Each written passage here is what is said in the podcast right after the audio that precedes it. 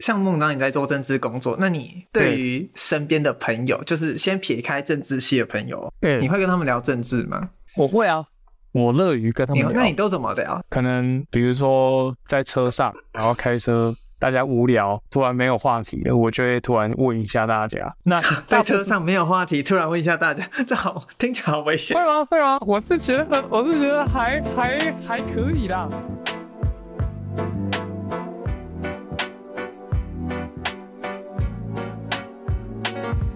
你自己在做选服的时候，你有比较印象深刻的就是选民要求腰很满，但是。他要么不接受妥协，要么妥协之后，或者是你有再提出一个更好方案的那种例子吗？嗯，说实话大部分选民都都还好。说实话也是有，说实话也是有。比如说啦，比如说可能以台北市来讲，有很大一部分的案件是跟就是说违章建筑有关的一些相关的案件。那一个选民，他们家里可能被建管处查爆了他家的违建。那他自己心中百分之一百愿望当然是不要拆嘛。那建管处他刚好就是另外一个极端，就是我查爆了，就是我要把你拆掉。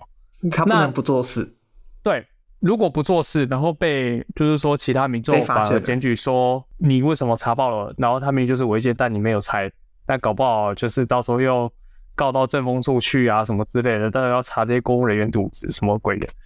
对吧？那在这种状况之下。我们可能就是说想办法哦，想办法把它找到一个比较折中的方法。比如说，好，你这个违章建筑，你可能是民国八十四年以前的基准违建嘛，对不对？那你是不是能够就是用一些条件去让它做，比如说拍照列管？好，比如说你把你可能某一些部分拆掉，然后剩下你把它存续下来，然后把它缩到一定的尺寸、一定规模。然后让它符合符合这个法规上面，它不用急报急拆，但是它就是让它成为一个拍照列管的状态，这样的一个程度。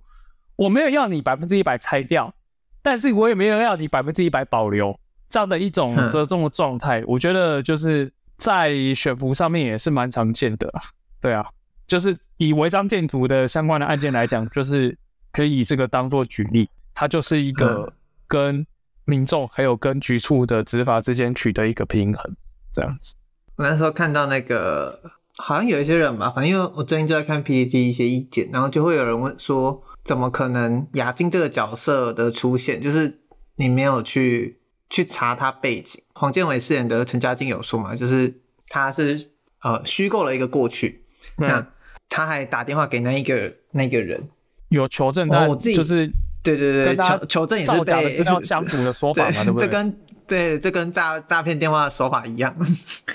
我那我前几天在听 Podcast 的时候，就是一样访问在那个党中央，他说其实很大部分找助理的方式是找认识的人的朋友的这种，所以在那个信心戒备上的确有可能是不会就以人的善善心面去想，就是不会再过过多猜测。所以那一段我是觉得还算过得去，只是对。有一些那个好笑的发现是，有人说王静根本就不是讲那个澳洲腔，他其实是讲美国腔，因为王静是去、哦啊、我哥看到的时候也说，哎、欸，对啊，我哥看到的时候也说，哎、欸，他不说他是从澳洲来的，然后为什么他讲的英文是美国腔？我说对，我同意，我也有发现，但是没差。那但一旦有人说这是更塑造说。陈妍霏演的那个角色，就是就相信了这件事。对对，所以就是更可以可以去说他的他的过去也不是没有破绽啊，你可以这样去解释。嗯，然后那你自己在看的时候，那我自己因为我前几天在听那个，因为林君阳最近就到处去宣传，然后简莉颖也是，所以啊，他们去上郑应该是郑弘仪的节目，还是他们去上台通的时候，应该也有讲。反正林君雅是因为他拍片嘛，他就说他他那时候可以共感的一件事是，他自己觉得拍片也是，因为像我以前是广电系出身，所以拍片就是你会很大一个时间密集的在工作，就有点跟选举很像，就是一群人，有时候甚至你不认识一些人，为了一个作品，为了一件事，然后就聚集在这里，所以可能就是三四五个月，他们就到一个地方拍片。那选举也是，就是三四五个月，你可能就。在呃很密集的高压的那个情况下，他说他就是会对这件事情有共感，但他也会去想说，就是这些人后私底下这一面是他更想要呈现出来的，就是像陈家竞那个角色，他就说这个角色是他最能算是他跟这部剧的锚点，因为第一个是他有小孩嘛，那林俊阳本身自己也有小孩，那他自己。因为也不是女性，那也不是同志身份，所以他对里面的那两个角色，简莉颖和厌世居写出来的其他角色，他的加上他自己的，就是对政治工作又没这么接近的话，他自己是把陈家静当做他跟这出剧跟这出剧的锚点。对，然后他就讲一个点，说他想要去探讨的是，这些人为了工作付出他们所有的，几乎是人生的。然后郑红颖也有在就是另外一个节目，他就补充说，他有认识很多的。幕僚是可能对他们来说，做这个职位的升职空间也不一定很大。对，嗯，你如果没有要走到台面上的话，那他可能做到一段时间，他也会去想说，那这个位置他还有什么能够发展的空间吗？这件事，对，我就会很好奇说，就是孟章现在还在这个地方，那你会觉得你到现在有那种投入工作，已经把你整个人生付出掉的？就是你的整个生活重心都压在这边的那个感觉吗？说实在话，我还没，可能是我第一个我，我这我我累积的时间还不算太长，两年多而已啊。然后第二个是，可能我现在就是这个身份，它的重要程度还不到，真的必须让我投入百分之一百的心力在工作上面。假如说哪一天我真的就是说，在一个更重要的位置上面，不是只有单单的一个。就是说，艺人助理可能还会有一个更重要的位置的话，或许就会需要投入更多的心力。我现在是还没有到那种程度，但就是我可以很明显的感受到，就是我跟我身边的同才做不同工作的同才，嗯，朋友也好，就是我可以很明显的感受到，就是说我们在工作上面投入的时间。跟心力，很明显的是，我们这一个行业的人投入的程度会高高出许多，因为就是常常会需要花你个人的时间去跟外面接触到人做，不管是做交际啊，或者是说，甚至是早上只是起来穿个早安图，那也算是。工作的一部分，就是就是就是那种投入的心力啦，真的跟其他工作比起来会有差别，因为可能其他工作你可能就是固定的上下班时间，那你在这个时间之外，你就真的是电话关机怎么样，不接老板电话也没有关系，对。但如果我们这种，我们不行啊，如果。人家选民晚上七八点临时通过你跑活动加到你的 line 还是怎么样，想要联络你，他突然有事情想要紧急的服务，或者是说他想要做一些法律的咨询，就是你不能不理他，因为你不接他的讯息，你不回他的电话，对啊，他觉得说你是不是是不是大牌的啊，不理他什么之类的，对啊。我觉得时间的时间的投入，时间的投入跟心力的投入都是明显会比其他工作、其他类型的工作就是说高出不少。这个也是我们做这个行业的人他自己要去调整的地方。如果真的没有办法，你会需要喝酒才能睡觉吗？应该没有吧？我不会啊，我不会，我不会，我不会，不会。对，我是还没到那种程度了，我是还没到那种程度。对啊，因为有时候看那个之前老板，他们都会觉得他们有没有在睡觉，然后。因为回讯息的时间都很 像他们那个，就是真的已经身兼一个要职，嗯、甚至就是他自己就是明代本人的话，那个有的时候真的是会觉得哇，天哪，真的真的有必要把自己搞得这么辛苦吗？但是做久了就会觉得说哇，没错，就是这就是台湾政治的生态跟现实，这个我们自己要去接受。啊、你讲到台湾政治的生态与现实，我突然想到，反正就是我在。这个节目的前几集我有分享，然后我觉得我可以顺便来问一下你看法，就是我那时候就分享一篇一个，你知道小笠原欣幸吗？是一个日本的学者，对，那他出了那个台湾总统选举那本书，然后反正前几个礼拜，反正就把它看完。你自己观察第一线想法，你觉得这是算贴切的描述吗？我我真的很佩服小笠原。教授就是他，真的是对于台湾的政治观察相当，不管是他过去几次对于不管是地方大选还是总统大选的选举预测，还有分析，还有甚至他对于台湾政治的生态，还有台湾选民的想法的观察，真的是非常非常入微。然后有时候看他脸书文章分享或者新闻报道一些他的看法的时候，真的觉得说没有错，就是这样。你说的太对了，就是我真的很佩服他哎。因为我记得我就就是以前工作的时候，就会接到可能一个选民去找至少两三个议员来服务。没错，他那个，然后他就是看哪一个比较会回他嘛。但有时候就是大家很急，就你可以明白大家会很急，但有些事情就是急不得啊。没错，就没错，你要去，基本上就是像孟章这这个职位，他就是要一直在第一线去。接承接，我觉得其实你你们有很大一个部分，就跟可能剧中稍微比较不一样的是，你们要去承担很多第一线的情绪劳动，这件事真的好好困难哦。哦，是啦，情绪劳动是这个工作最困难的部分。好的情绪、坏的情绪，你都要去接受。而且，就算接受好的情绪，有的时候过度热情，你也会觉得说，哦、过度热情好可怕。先暂停一下，先暂停一下，这样子都会有，都会有，真的都会有。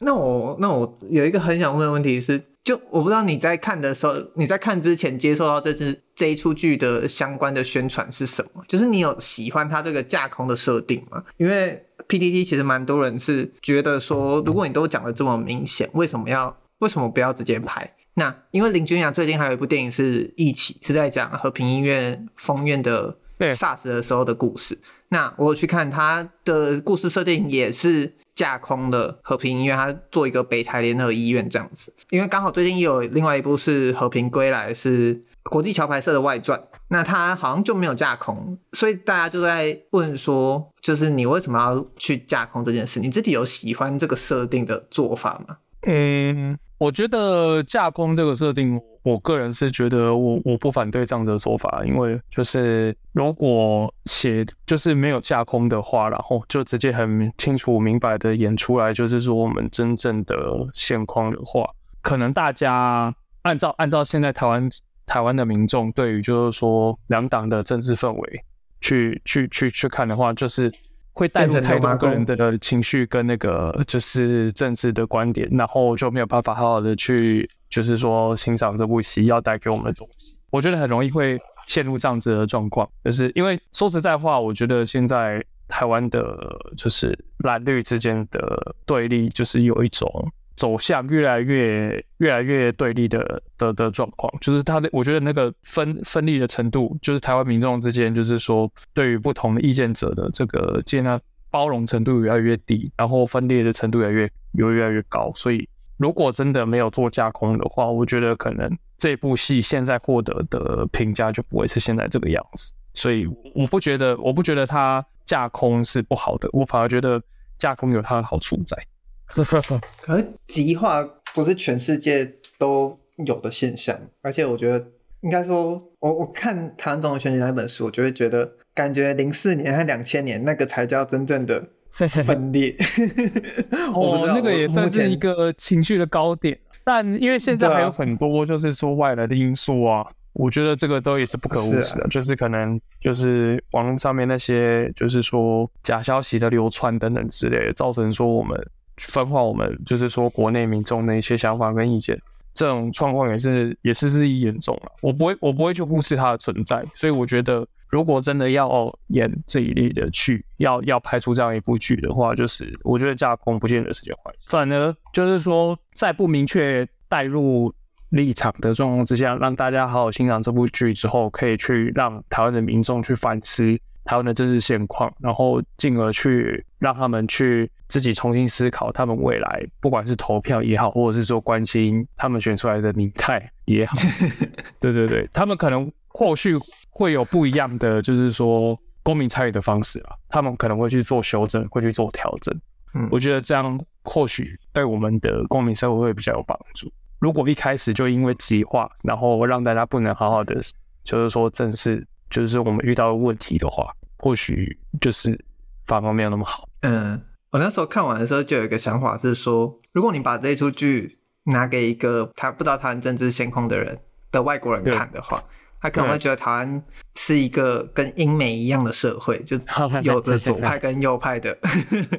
对啊，可能会产生这种遐想。但你从另外一方面就可以去解读说，就是假设我们是一个没有被中国威胁的世界的社会，我们会长得怎么样？这的确也是一个，嗯，你可以把心力花在更多、更值得被看见的事情。当然，当然，我同意。那时候我有听到那个，应该是简丽颖吧，还是林君阳，他们去上那个李平遥的《违章女生》的 podcast，他就说这部剧很多都是在讲那个还没有到的现代社会，就是我们目前还没有。成功到的，就是有点像剧中那一句话，就是这个社会有一天会跟上你。那他其实他在讲整个剧中的社会，其实也是映照着这出剧对整个台湾社会的一种，嗯、呃，你要说期许也好，你要说期待也好，我自己是觉得这样。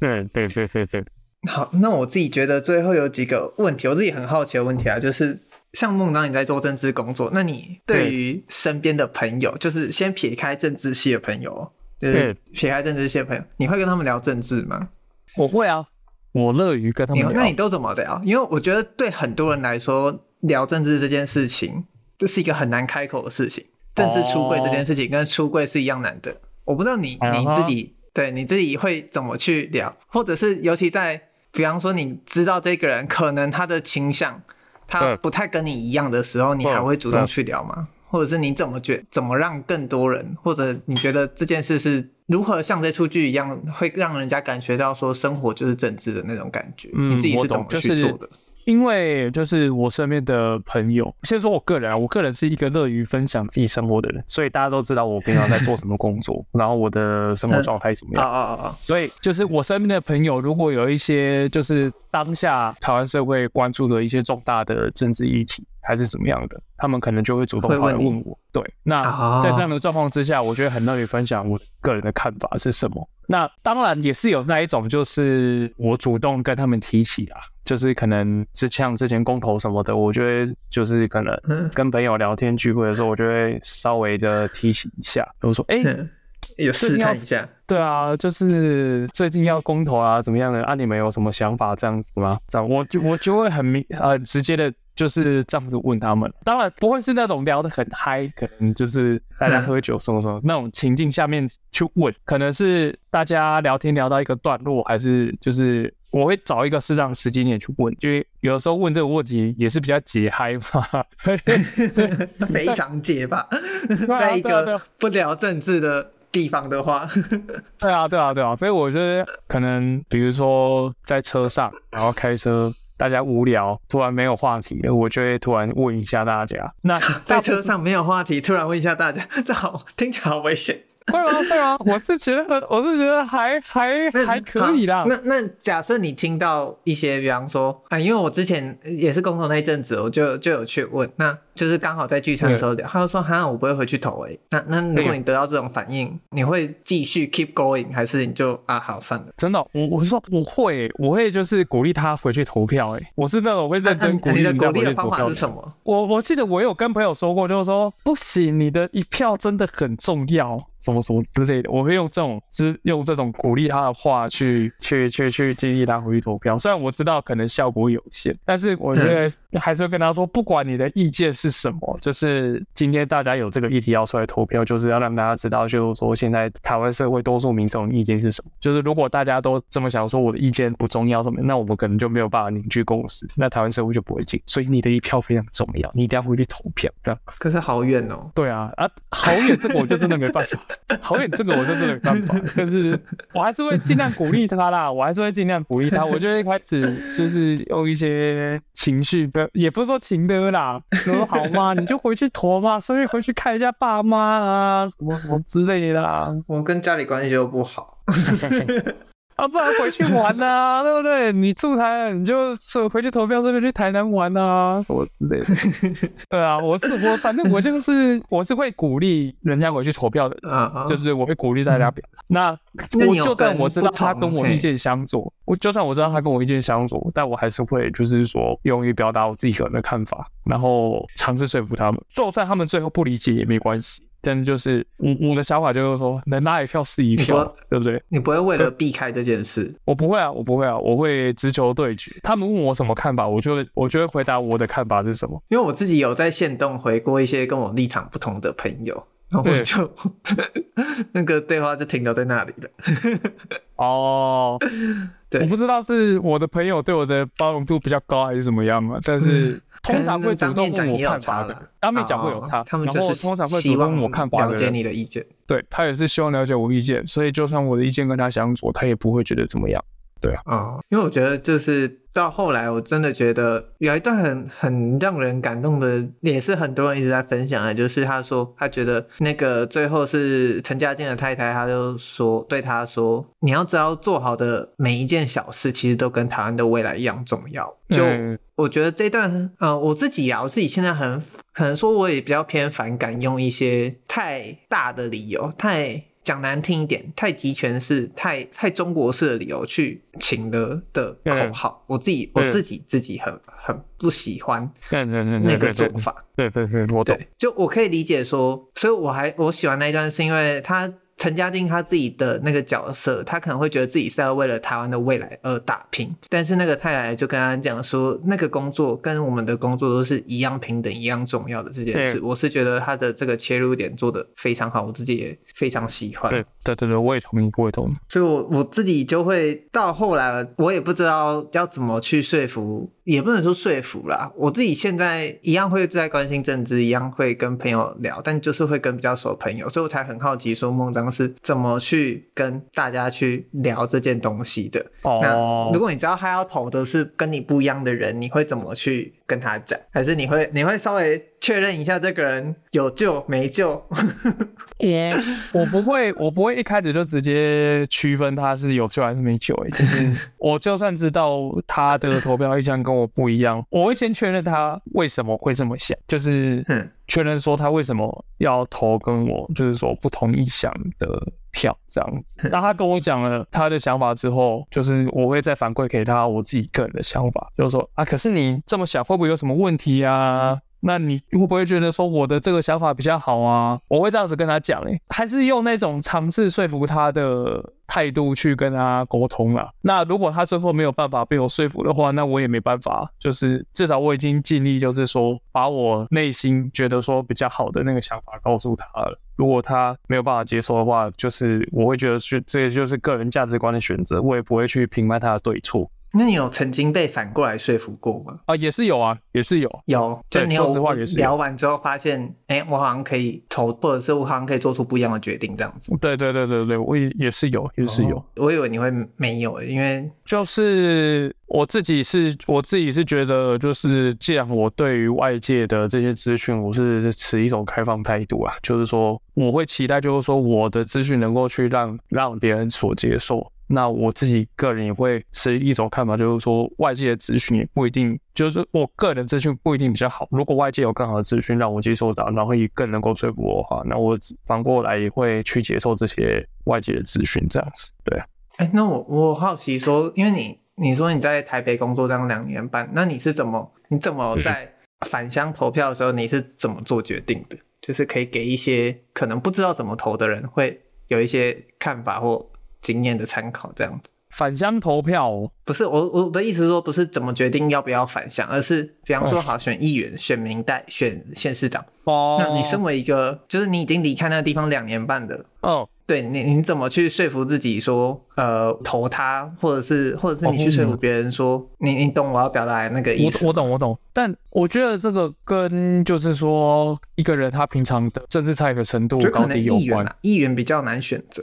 因为对大家来说，议员是一个选择太多的地方。因为像我这样子的状况就是特例，就是说我平常就会去关心这些政治人物的演说，然后。有关于他的一些新闻什么之类的，那我会去关心他平常的言行嘛，然后他在脸书上面发表了一些言论嘛，等等之类的，他所抱持的价值跟理念，还有他的一些实际的政绩是什么，我会去关注这些东西。那平常的人，大部分的人，应该说大部分人都不会去关心这个，所以他们就会觉得说，议员我要投谁我不知道，可能地方首长的层级他只有一两个人选，他要么就是国民党，要么就是民党，有的时候甚至会有第三、第四个。新闻也比较有报。对，新闻也比较会报，那你比较能够从中做选择。但是像县市议员这种，你如果平常没有在关心的话，真的是比较难选择。我自己个人而言，就是因为我平常就会去关心他们，所以我对于他们就是说有已经有内心的一把尺了，就是说觉得谁做的比较好，谁比较符合我对于一个明代的一个期待这样子。嗯，但你要说其他人要怎么办哦？我觉得一个最懒的做法就是你直接去问你身边有在关心的人，你推荐你推荐我投谁？我像因为我身边的朋友都知道我平常就有在关心，所以像去年选举的时候，只要每一次就是就会来问你，对选举前半年那段时间，只要我有回家，然后我有跟朋友约，他们遇到我，他们可能就会问说，你年底要投谁？啊，你要不要推荐一下你要投谁？我就会直接跟他们讲，我就会把我心中的那些答案直接告诉他。对啊，就你也你也就是跟你刚刚讲个性一样，你也不怕怕讲出来会怎么样？对，我完全不会跟大家分享我内心的价值，而且我觉得说，就是因为你要把你内心的价值跟大家说，你所认同的那个价值才会才才会更有机会被更广泛的传播出去。就是谢谢你出柜参选的意思嘛？没错，没错，就是这个意思。哎、欸，那那有遇到吵架吗？都还好，我觉得都还好哎，就是至少我身边朋友，就是大家在讨论都是理性讨论的，对吧。那我们这一集差不多就是到这边。我觉得我最后前几天刚好我听发现的听到两段话，我觉得很适合当做今天的结尾是。是第一段是前几天在听迪拉胖，你知道吧？嗯，那个大嘻哈时代的评审也是非常多现在饶舌歌手的应该老板吧？嗯，那。他前几天就是去上那个《谁来报数》，就是一个 podcast 节目，他就有说到，他就在分享说他身为评审的心路历程，然后还包括说他怎么面对酸民，那太太怎么哦，怎么去当一个酸民的角色，然后发现太太讲的都是对的，然后和那个连房东都认出他来，就是跟他说加油这种事。我觉得他后来他当完评审之后，他发现越来越多，因为他那个房东，他说他那是一个七十几岁的老先生，他就说他就发现说，开始大嘻哈这件事或嘻哈这件事被更多人看见，他就觉得这个进步的社会，它不是我们想的大家都要一样，而是对于你觉得有一点怪怪的东西，其实你可以去接受，那你愿意去看它让你更快乐的事情，对，可以把那个界限稍微的往外推，我觉得。这一出剧的架空，就我刚刚有问你的看法嘛？我自己很喜欢，就是因为它反而很适合去介绍给那些平常对政治可能比较没那么有兴趣，或平常已经不喜欢台湾新闻的政治叙述手法那些人，就是可以让他们去更接受更多更不一样的面貌，也让他们知道有这群人有这些想法存在。我自己觉得，我那时候听到迪亚胖这一段，就是整个在不管是这出剧要描述的观念也好，或者是这出剧要描绘的一个社会也好，这个我们还没还没到的那个现代社会，就是需要大家慢慢的去接受更多不一样的，可能有点怪怪的东西。那你会愿意才去一直推开那个界限的大门，才会去知道什么是好的，什么是坏的。就是想要在最后分享给大家。那还有一段话是前几天才看到，这真的是昨天吧？昨天还是前天才看到。郑南榕的一段话是，就是很多人会比喻台湾是一座船，台湾是一艘方舟，或者是台湾是一个同在台湾这条船上。但我那时候才看到郑南榕这段话是，是他有一句话是：坐船心态与生根心态，这里不是一条船，这里是固定在地球上的土地。嗯，就是这句话，我觉得很适合当做。今天我们要讨论的政治，包含是人选之人造浪者，那这出剧的结尾，或者是我们今天要讨论的核心。那我们今天的节目，孟哎孟章，你当然是要五分推推歌嘛？那你有没有想要分享台南美食之类的？推荐大家。台南美食哦，因为我自己本身是台南的新营人呐、啊，我对于市区有一些吃的，说实在我不是很熟悉。如果要我推荐的话，我顶多只能推荐，如果大家有机会来新营的话，能够吃一些什么东西？有吗？有你的口袋名单，我们今天就以孟章的口袋名单作结。好，口袋名单吗？我自己个人吼，在新营就是有心目中的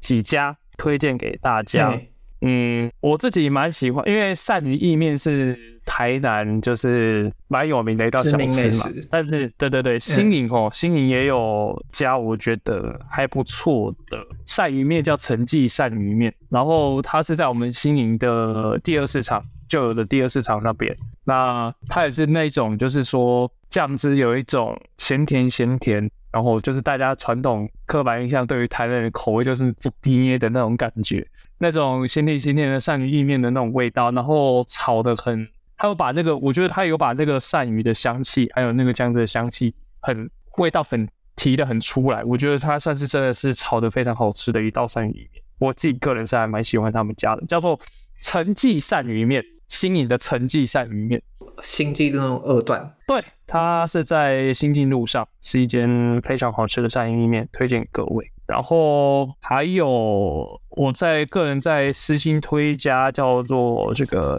有鱼啦，那个年年有余的有余，它的它主卖的是这个土托鱼羹跟这个鱿鱼羹，它也是一家算是新营算是小有名气的一家土托鱼羹面跟这个鱿鱼羹面面饭都有，那你也可以单吃鱿鱼羹或者是土托鱼羹，那它的口味也算是比较属于台南口味的，就是。也是它的勾芡啊，它的羹汤就是有一些有一种甜甜的味道。那它因为它里面还会加一些就是呃卤白菜啦，还有一些就是柴鱼什么，反正它就是加了一些我自己个人都觉得很好吃的东西。哦，我自己不是料理专业，所以我也不太会去猜去说它到底是不是用了什么料理的功法，还是加了什么东西。反正就是好吃就对了。我只会说它好吃。对，那我自己个人是还蛮喜欢吃他们家的土豆鱼跟面。如果大家有机会来到新营的话，也欢迎大家搜寻一下有鱼，好不好？就是有没有的有，剩余的鱼，就是年年有余的有鱼啊。就在新营夜市附近。没错，它是在新营夜市附近。那它有一间分店在新营高中的对面。那他们应该是同一个家族，然后分出去开的啦。其实口味都还蛮相近，我个人都没吃过，但我个人还是比较喜欢吃，就是。我刚刚推荐的那一家叫做鱼，没错，中华路的那一家。好，有鱼土魠鱼羹跟陈记三鱼面，推荐给大家。谢谢台南之子孟章的分享，感谢各位，感谢各位。也最后还是想要说一句啊，就是说这个人选之人这一部剧推出来之后，就是希望大家能够多关注，就是这个社会上真的是有一群人真的在为了台湾的。为，然后为了他们自己心目中的那个理想而努力，真的是有这一群人存在的，好不好？也在你们的政治明星背后是这群人的努力。错，也非常感谢军阳导演拍出这样的一部剧，让大家看见我们的辛苦。